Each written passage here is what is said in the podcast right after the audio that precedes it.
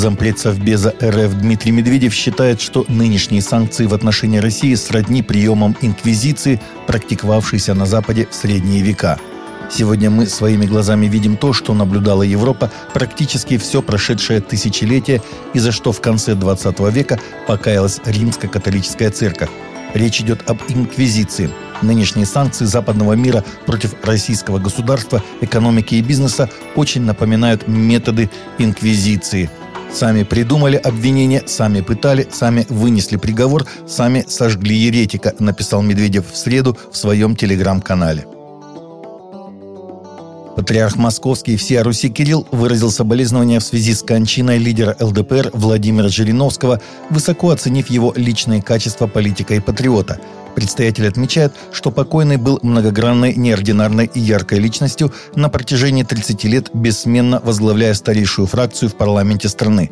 Патриарх признался, что высоко ценит добрые личные отношения, которые связывали его с Жириновским на протяжении долгих лет и особо отметил неизменную поддержку, которую лидер ЛДПР оказывал общественно значимым инициативам и просветительским проектам русской церкви.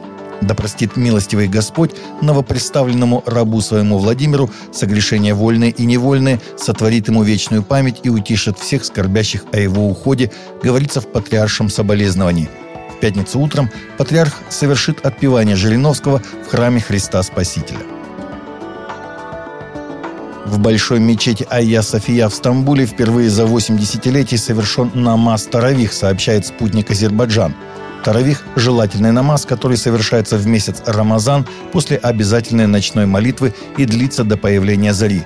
Верующие собрались в мечети, которая является памятником истории, чтобы вместе помолиться в связи с началом поста. Ая София – собор Святой Софии, основанный византийским императором Юстинианом I в 537 году после падения Византийской империи собор в 1453 году был превращен в мечеть.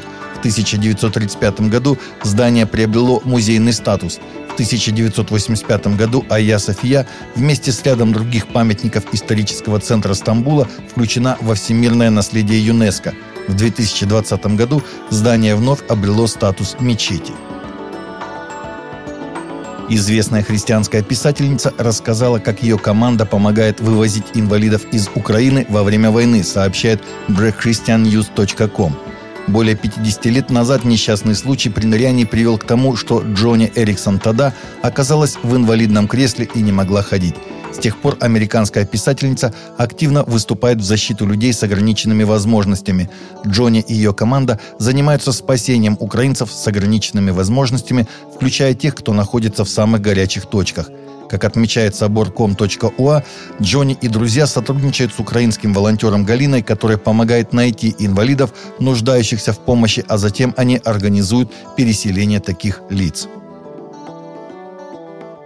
На борту папского самолета, признавая, что его здоровье немного капризно, после того, как он заметно хромал во время своего визита на Мальту в выходные дни, папа Франциск свободно пообщался с журналистами на обычной импровизированной пресс-конференции, но снова не упомянул президента России Владимира Путина по имени, обсуждая войну в Украине. Папа Римский заявил, что дипломаты Ватикана делают все, чтобы помочь улучшить ситуацию в Украине, в которой проходит российская специальная военная операция с 24 февраля.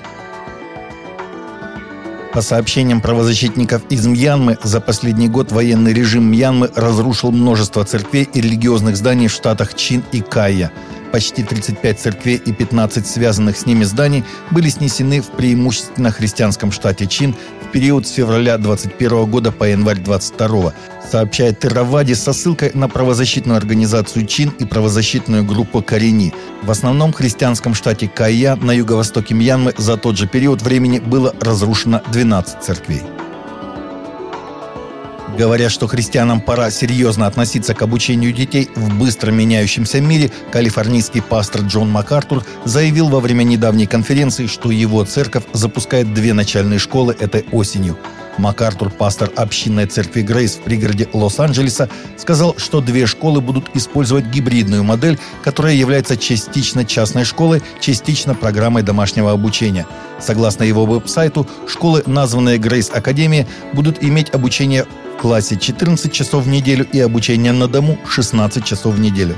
Мы отчаянно должны захватить это молодое поколение, сказал он во время конференции пастырей, которая проходила в церкви.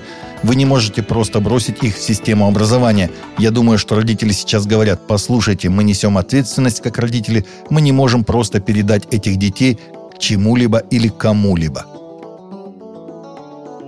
Чтение и использование Библии находятся на рекордно низком уровне в Соединенных Штатах, согласно новым данным опроса о Библии Американского библейского общества.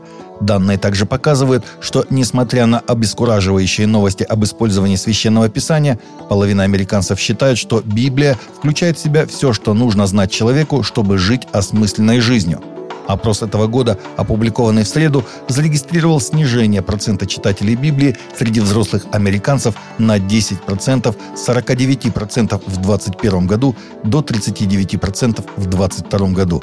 Это был самый низкий процент, когда-либо зарегистрированный в опросе, который начался в 2011 году.